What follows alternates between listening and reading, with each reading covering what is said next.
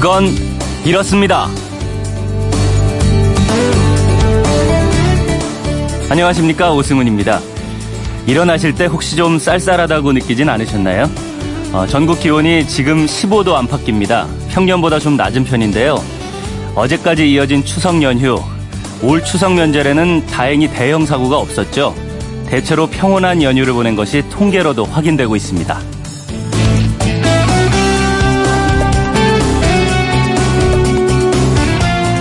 예년보다 평온했던 올 추석 연휴, 그건 이렇습니다. 과거에 명절이 끝나고 나면 신문과 뉴스에 이런 제목이 올라오곤 했죠. 사건, 사고로 얼룩진 연휴. 하지만 오늘 아침 신문에서는 이런 제목들은 찾아보기가 어렵습니다. 대신에 경찰청이 내놓은 통계가 눈에 띄는데요. 강도 사건이 전년보다 36% 줄었고 절도 역시 23%가 감소했다고 합니다. 이러면서 112에 신고된 중요 범죄 건수가 하루 평균 11% 감소한 것으로 나타났고요. 사회적으로 이목을 집중시키는 큰 사건 사고도 없었습니다.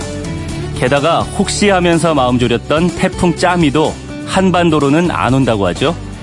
추수 앞둔 가을 들녘에는 천만 다행이 아닐 수 없습니다. 사자성어 중에 일로 영일이라는 말이 있습니다. 지금의 노고를 통해서 오랫동안 안락을 누린다. 이런 뜻인데요. 우리가 평온하게 추석 연휴를 보낼 수 있었던 건 큰일이 나지 않도록 보이지 않는 곳에서 애쓴 분들이 많았던 덕분 아니겠습니까?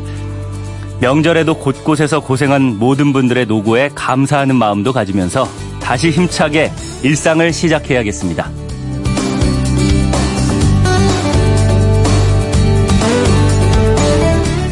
9월 27일 목요일 그건 이렇습니다. 오승훈입니다. 연휴 끝 일상 시작이죠.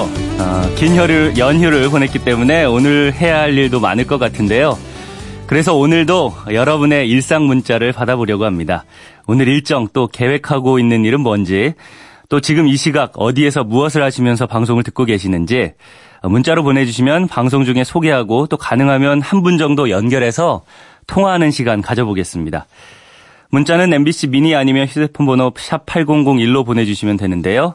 미니는 공짜지만 휴대폰은 짧은 문자는 50원, 긴 문자는 100원의 이용료가 있다는 거 참고하시기 바랍니다. 오늘도 여러분의 많은 참여 기다리면서 스포츠 소식부터 들어보겠습니다. 김태범 스포츠캐스터입니다. 안녕하세요. 안녕하세요. 김태범입니다. 네. 이 추석 연휴에도 스포츠는 계속됐잖아요.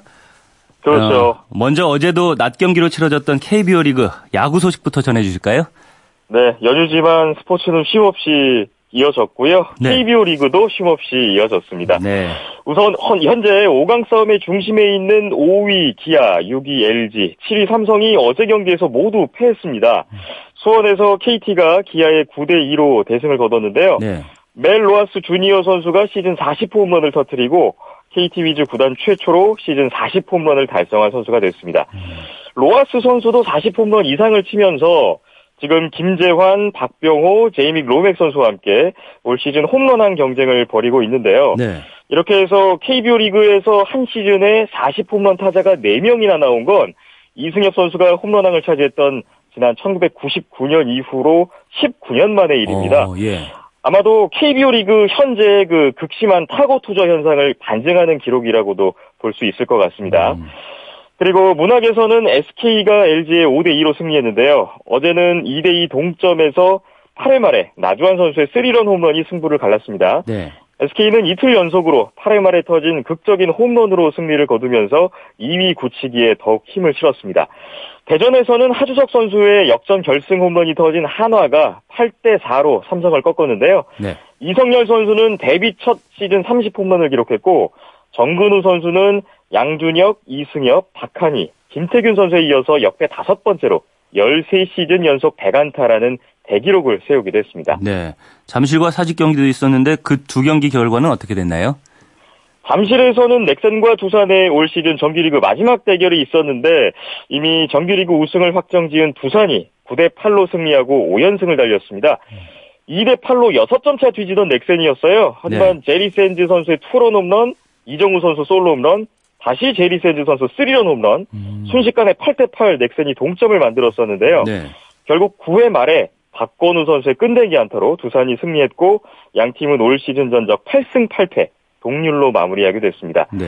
그리고 사직에서는 롯데가 NC의 10대 7로 승리를 거뒀는데요. 롯데 이대호 선수가 역전 적시타 이후에 달아나는 투런 홈런까지 쏘아올리면서 팀 승리를 이끌었습니다. 이대호 선수 같은 경우는 전날 경기에서도 역전 3런 홈런으로 결승타를 기록했었는데 네. 이틀 연속 롯데 역전승의 주인공이 됐고요. 8위 롯데가 가을 야구에 대한 희망을 이어가고 있습니다. 롯데는 현재 10개 팀 가운데 가장 많은 16게임을 남겨두고 있는데요. 네.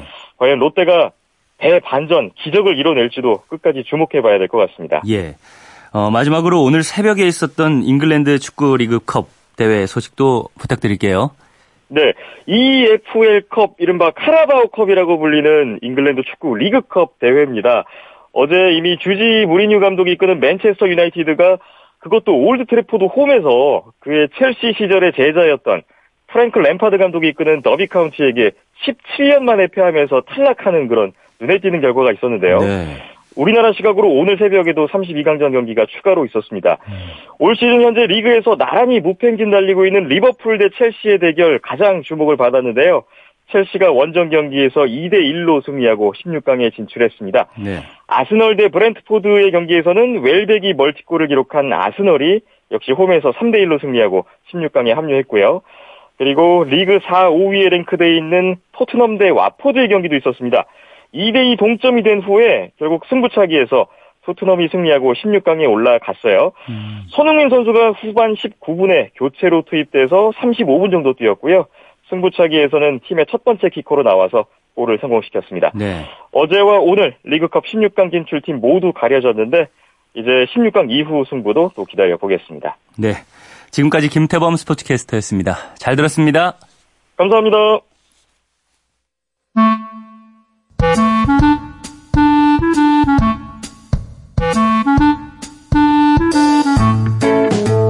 오늘을 꽉 채워줄 생활 정보를 알려드립니다. 오늘을 채우는 여자 배아량 리포터 나와 있습니다. 안녕하세요. 네, 안녕하세요. 네, 아주 오랜만에 봬요. 추석 연휴 잘 보내셨어요? 그럼요, 포동포동해졌어요. 어, 별로 안 그런 것 같은데. 어, 그런 분들 많이 계실 것 같아요. 그렇죠? 네. 그래서 더욱 기대되는 오늘 정보일 것 같은데 어떤 정보 들려주실 건가요? 주말도 끼고 해서 다른 명절보다 조금 더 길게 느껴지셨죠. 네. 그래서 그런지 다시 서울 돌아오는 길도 더 길게 느껴지고 음. 오늘 출근길에는 발이 평소보다 무겁더라고요. 아무래도 쉬다가 오면은 그럴 수 있죠. 발이 안 떨어지더라고요. 네. 근데 아마 저만 그런 게 아닐 것 같아요. 많은 분들이 오늘 다시 일상으로 복귀하셔야 하는데 그게 쉽지 않으실 텐데요. 네. 잠깐 피곤해서 그런가 보다 하고 계속 두면 이게 또 만성 피로가 될 수 있거든요. 음. 제가 오늘 어떻게 하면 이 찌뿌둥한 몸을 잘 회복할 수 있을지 긴 연휴를 끝내고 일상으로 잘 돌아올 수 있는 방법들은 뭔지 알려드릴게요. 아, 오늘도 유용한 정보네요. 다른 것보다 운전을 오래 하고 나면 허리가 아프더라고요. 맞아요. 실제로 명절 이후에 뭐 손목이나 허리, 무릎 통증 겪는 분들 많다고 하던데요. 저도 추석 연휴에 운전을 오래 했는데 다음날 바로 허리가 아프더라고요. 음, 네. 좀 심하게 통증이 와서 급하게 한의원 가서 침 맞고 왔는데요. 음. 저처럼 장시간 계속 운전하신 분들은 척추에 무리가 가는 걸 느끼셨을 거예요. 네. 실제로 서 있는 자세보다 앉아 있을 때 허리의 하중을 50% 정도 더 받거든요. 이 상태에서 시트 각도는 뒤로 젖히고 엉덩이를 앞으로 쭉 빼고 운전하거나 자세를 삐딱하게 하면 척추 균형이 무너지면서 통증이 더 심해 심해질 수밖에 없는데요.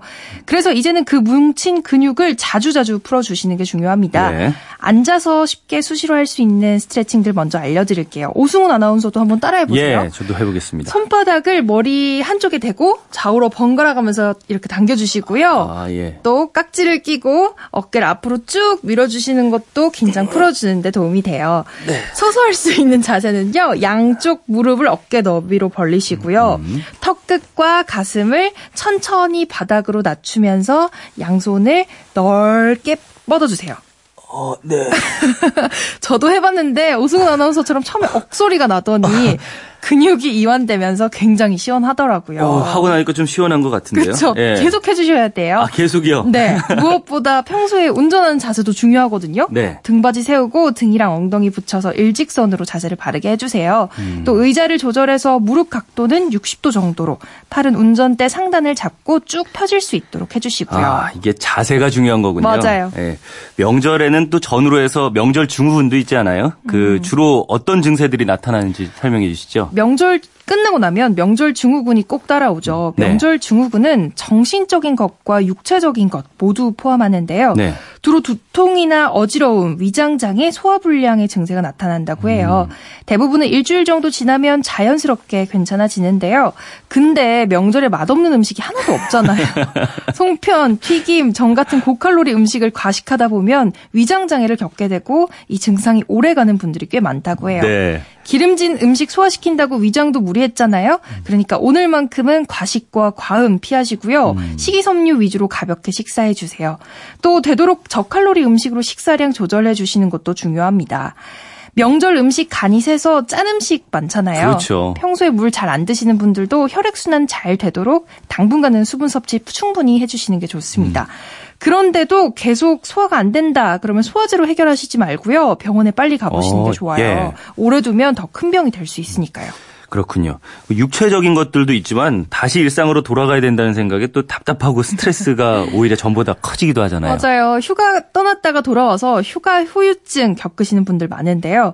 몸에 누적된 피로와 휴가가 끝났다는 상실감이 한 번에 훅 찾아오는 거예요. 네. 뭔가 여행 갔다 오는 길은 갈 때보다 살짝 울적하잖아요. 특히 이번 추석 때 긴 연휴 사이에 여행 다녀오신 분들도 많아서 더 그러실 텐데요. 보통은 의욕이 없고 앞으로 해야 할 일 생각하면 가슴이 답답해지는 증상이 많고요. 밤에 잠을 깊이 못 자는 경우도 있어요. 음. 잠을 잘 못 자면 낮에 회사 가도 일이 손에 잘 안 잡히고 계속 악순환이잖아요.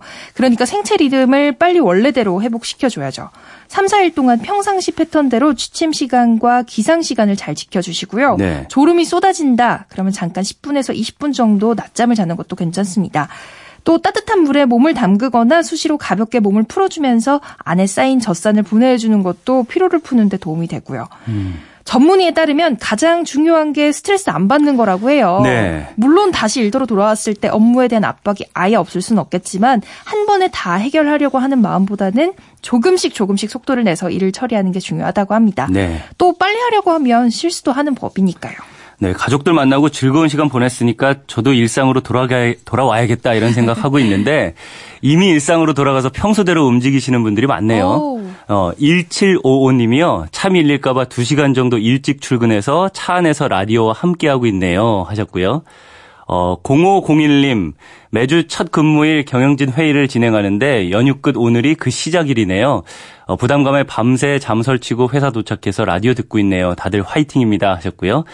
어, 3170님은 배아량 리포터가 전해주실까요? 저는 이 시간 매일 운동 가는 시간에 듣습니다. 음. 추석 연휴로 찌뿌듯해진 몸을 날렵하게 만들러 갑니다. 네. 보내주셨네요.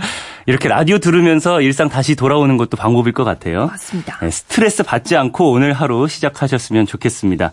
오늘을 알차게 채울 꽉 찬 정보였습니다. 지금까지 오늘을 채우는 여자 배아량 리포터였습니다. 감사합니다. 네, 감사합니다. 네.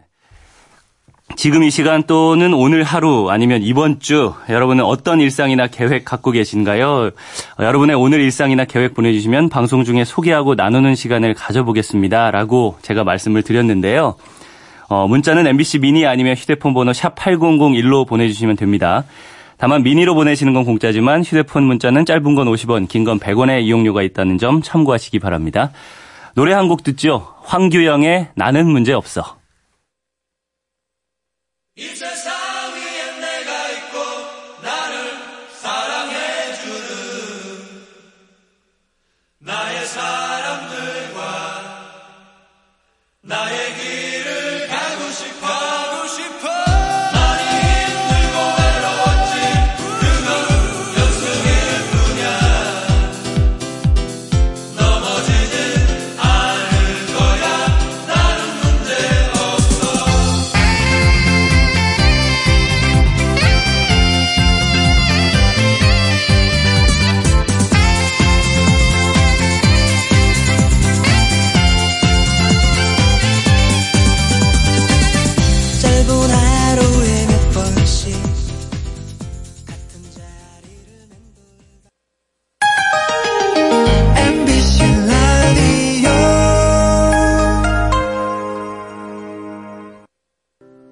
왜라는 말을 다른 나라 사람들은 어떻게 소리낼까요?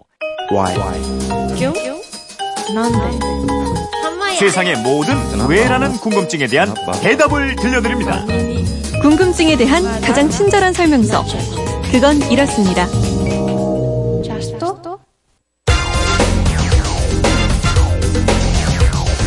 궁금증이 지식이 되는 아하. 我々は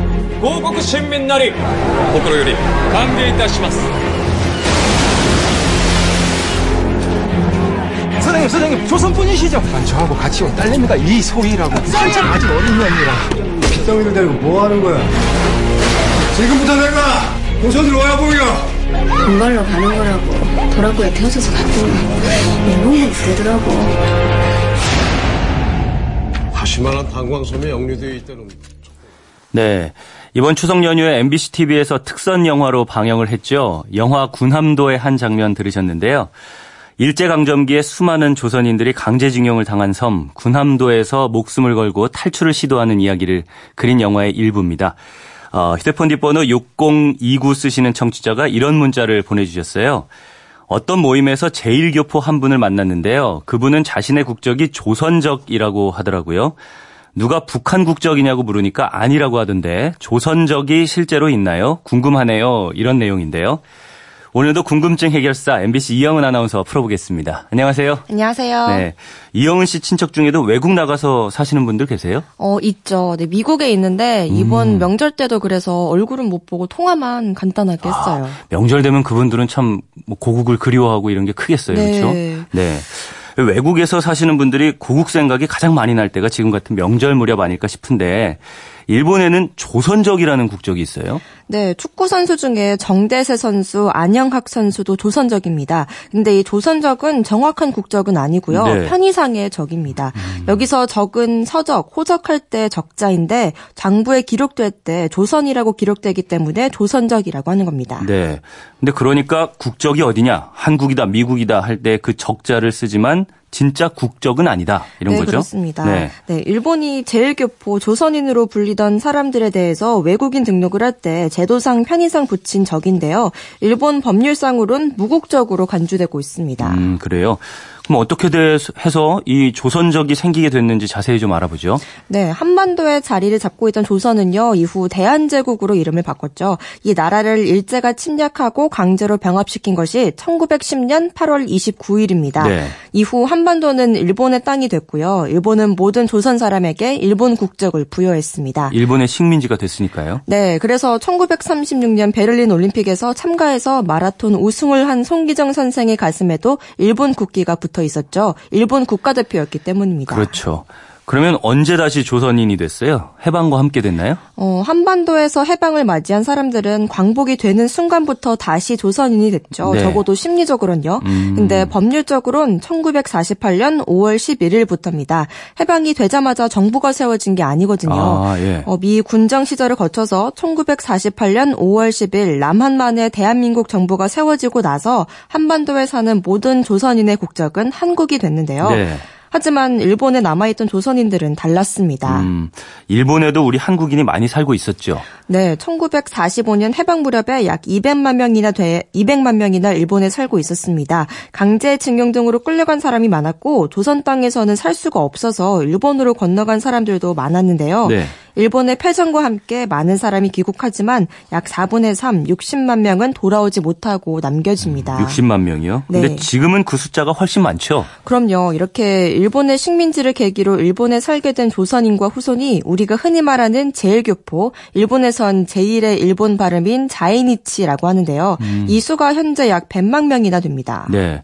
나중에 우리나라가 일본과 수교한 이후에 이민을 간 사람들도 있잖아요. 어, 그런 사람들은 자이니치라고 부르지 않고요. 뉴커머, 새로운 사람들이라고 구분해서 부릅니다. 네. 그러니까 자이니치는 식민지 시절에 건너간 조선인과 그 후손을 가리키는 말인데요. 음. 이 자이니치는 나중에 일본 국적을 취득하든 한국 국적을 취득하든 국적과 상관없이 자이니치입니다. 아, 그렇군요. 그러면 조선적은 어떻게 해서 나오게 된 거예요? 어, 전쟁에서 진 일본은 연합군 사령부의 지배하에서 새로운 일본국 헌법을 만드는데요. 이 헌법 시행 전날인 1947년 5월 2일 일왕이 마지막 칙령으로 외국인 등록령을 내립니다. 음. 그 내용이 이건데요. 대만인 가운데 내모 장관이 정한 사람과 조선인은 당분간 외국인으로 간주한다. 음, 그 전까지는 일본에 사는 조선인도 일본 국적이었는데 어, 외국인이 된 거네요. 그렇죠. 하루아침에 무국적자에다가 불법 체류자가 되어버린 겁니다. 네. 이런 칙령을 내리고 나서 일본 정부는 곧바로 외국인 등록을 시작하는데요. 이때는 한반도에 나라가 존재하지 않던 때입니다. 아, 1947년이면 대한민국도 북한도 없던 시절이니까요? 네, 그래서 일본에 있던 당시의 자이니치들은 조선으로 등록을 합니다. 일본 사람들이 조선반도라고 부르는 한반도에서 건너온 조선인이기 때문에 조선으로 표기를 했고요. 네. 이들이 낳은 자녀나 손자도 조선으로 조선으로 적었습니다. 음. 이렇게 자이니치 가운데 외국인 등록 표기가 조선인 사람들을 조선적이라고 부르는 겁니다. 그렇게 된 거군요. 근데 1년 후에 나라가 생기잖아요. 그렇죠. 1948년에 한반도에는 두 개의 국가가 생기죠. 대한민국과 조선민주주의 인민, 인민공화국. 그래서 1950년부터 연합군 사령부는 조선이라고 돼 있는 등록 표기를 한국으로 바꿔줍니다. 네. 이건 우리 한국 정부가 요청을 했기 때문인데요. 근데 북한으로 바꿔주진 않았습니다. 음, 왜 그런 거예요? 자이니치 중에는 북쪽에서 건너온 사람도 꽤 있을 텐 데요. 일본 정부가 밝히는 이유는 북한은 일본과 수교를 하지 않은 미승인 국가라서 그렇다 이렇게 말했는데요. 음. 근데 일본과 한국이 수교를 한 것도 한참 뒤인 1965년이니까 정확한 이유는 아닙니다. 아무튼 이런 이유로 자이니치 중에서 국적이 북한, 북조선인 사람은 존재하지 않습니다. 음, 반면에 그렇게 조선적이었다가 한국으로 국적을 바꾼 사람들이 많을 것 같은데 안 바꾼 사람도 꽤 있겠군요. 네, 있죠. 질문하신 6029님이 만난 제일교포 자이니치가 바로 국적을 안 바꾼 조선적인 것 같은데요. 음. 일본 정부가 한국적과 조선적을 합쳐서 발표한 숫자는 약 50만 명입니다. 네. 여기에는 수교 이후에 일본에 온 뉴커머도 있는데 이분들을 빼면 약 35만 명이고 이 중에 10%약 3만 5천 명이 조선적으로 추정되고 있습니다. 네, 지금까지 한 얘기들을 종합해 보면 이 조선적 자, 조선적인 자이니치 자이니치들은 어, 엄밀히 말하면은 국적이 없는 거네요. 네, 그렇다고 볼 수 있죠. 무국적과 비슷한 상태이기 때문에 여권이 없어요. 외국에 갈 때마다 일본 정부가 발행하는 재입국 허가서를 받아야 하고요. 음. 이 허가서에 방문하는 나라의 비자를 받아 붙입니다. 네. 출입국 심사관에게 비자를 보여주고 입국을 하는 건데요. 어, 그리고 또 외국에 나가서 문제가 생기면 아주 곤란해져요. 찾아갈 대서관이 없기 때문이에요. 아, 그렇겠네요.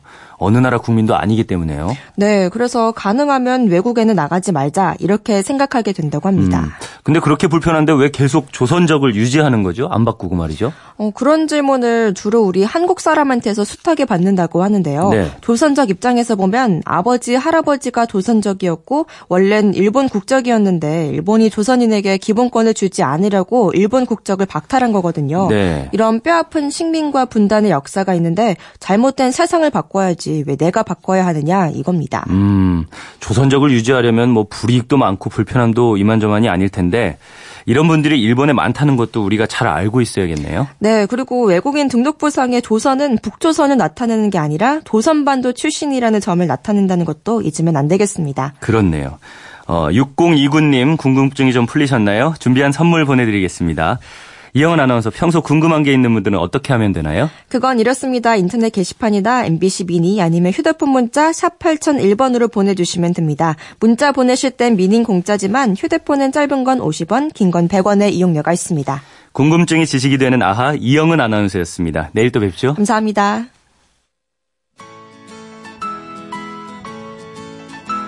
네, 노래 한 곡 듣겠습니다. 신형원의 개똥벌레.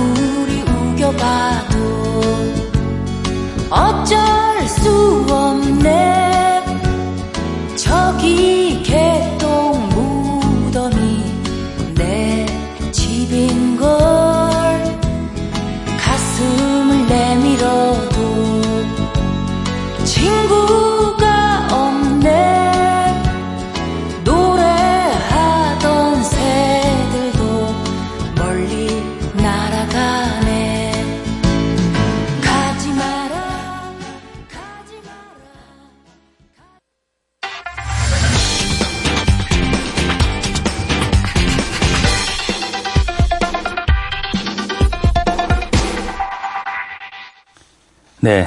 긴 연휴 마치고 일상으로 복귀하는 오늘 여러분은 어떻게 보내실 계획이신지 문자 보내주십시오 라고 부탁을 드렸는데요. 여러분의 문자 만나보겠습니다. 어, 0535님은요, 연휴가 끝나고 오늘부터 건설 현장에서 일하시는 분들 식사 대접하려고 주방에서 열심히 일하고 있습니다 하셨습니다. 야, 연휴 마치고 바로 건설 현장도 이제 돌아가는군요.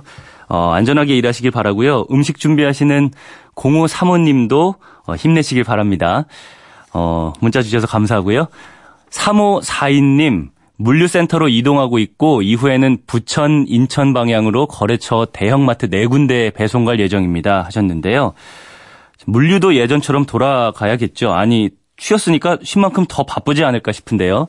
이분을 직접 전화로 한번 연결해 보겠습니다. 연결돼 있나요? 네. 안녕하세요.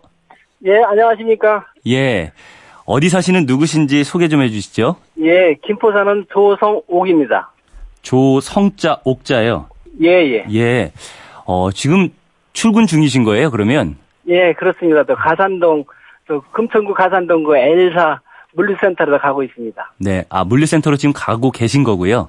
예. 그럼 예. 거기에서 이제 실어서 배송을 시작하시는 거겠네요? 아니, 거기서 갔다가 다시, 시- 저, 대리점으로 와서 대리점에 하차하고 다시 이제 거래 주문 들어온 거 이제 상차하고 이제 거래처로 이동합니다. 아, 이게 제가 잘 몰라서 그러는데 그러면은 예. 가셔서 물류센터로 가신 다음에 예. 거기에서 하차를 하신다고요? 아, 상차요. 상차. 상차. 차에다가 이제. 아, 이제 예. 씻는 작업을 하시고 예, 예. 예, 제가 하는 직업이 이제 라면 업계거든요. 라면이요. 예, 엘사, 엘사라고요. 엘사 네. 라면인데요. 예. 예, 라, 라면하고 과자하고 상, 저, 상차하고, 그 다음에 또 다시 이제 대리점으로 이동해서, 이동해서 하차하고, 그 다음에 하차 후에는 이제 거래 주, 주문 들어온 거 상, 상차하고 이제 이동하죠. 거래처로. 아, 그럼 평소에도 계속해서 라면하고 과자류 이런 것들을 예. 싣고 배송을 하시는 겁니까? 예, 그렇습니다. 네. 추석에는 경기가 좀 어땠습니까? 수석 경기 전에는 좀 반짝했는데요. 네. 음, 이후에는 어떻게 되는지 모르지만 좀 매출이 작년보다는 진짜 눈에 띄게 줄인 것만, 줄은 것만큼 사실입니다. 라면 매출이 말이죠. 예, 예, 그렇습니다. 어, 어 그렇군요. 이 경기가 좀안 좋다고 생각을 할 수 있는 거겠네요. 예. 아, 그런 것도 좀 있을 수도 있겠지만은, 이제 좀 끓여 먹는 라면에 대해서 좀 지금 어느 정도 세대가 좀 바뀐 것 같습니다, 사례하고. 어, 뭐, 기온도 또 온난화 되다 보니까 끓여 먹는 것조차도 이제 덥다 보니까, 음. 네, 거부하는 것 같은 그런 인상도 제가 제 개인적으로 느끼는 것 같아요. 그런 거. 예. 아무래도 밖에 나가서 먹는 뭐 젊은이들도 음. 많아지고 말이죠. 예, 어. 그렇죠. 그런 것도 영향을 줄 수가 있겠네요. 이번 추석 면절 때 혹시 고향은 다녀오셨어요? 예, 다녀왔습니다. 아, 고향은 어디신데요? 네, 경기도 용인입니다. 음, 김포에서 용인이면은 어느 예. 정도 걸리나요? 한 그래도 한 2시간 반, 3시간 걸, 정도는 걸리더라고요. 아, 3시간까지도 걸려요? 예, 예. 어, 그럼 이번에도 한 3시간 걸려서 다녀오신 건가요? 예, 그렇습니다. 그 정도 걸렸어요. 아, 고향에는 혹시 누- 어떤 분들이 살고 계신지 여쭤봐도 될까요? 어머님, 예, 어머님 계시고 형님 네 분 계세요. 아, 얼마 만에 만나신 거였어요? 한 두 달, 뭐 한 달 뭐 그 정도는 됩니다. 아, 그렇게 오래되진 않았네요. 예, 예, 평소에도 자주 가시는 편인가 봅니다. 예, 그렇습니다. 농사 짓고 있어가지고 예. 간간히 좀 제가 도와줄 일 도와주를 할겸 내려가고 있습니다. 아, 그럼 이번 추석 명절에도 가셔서 뭐 일도 도와드리고 하셨나요? 예, 같이 뭐 감도 따고 또 노래도 한번 두- 둘러보고 뭐 음, 산에 가서 밤도 따고 그렇습니다. 네. 추석 명절에 이렇게 고향 다녀오시면 어떤 기분 드세요?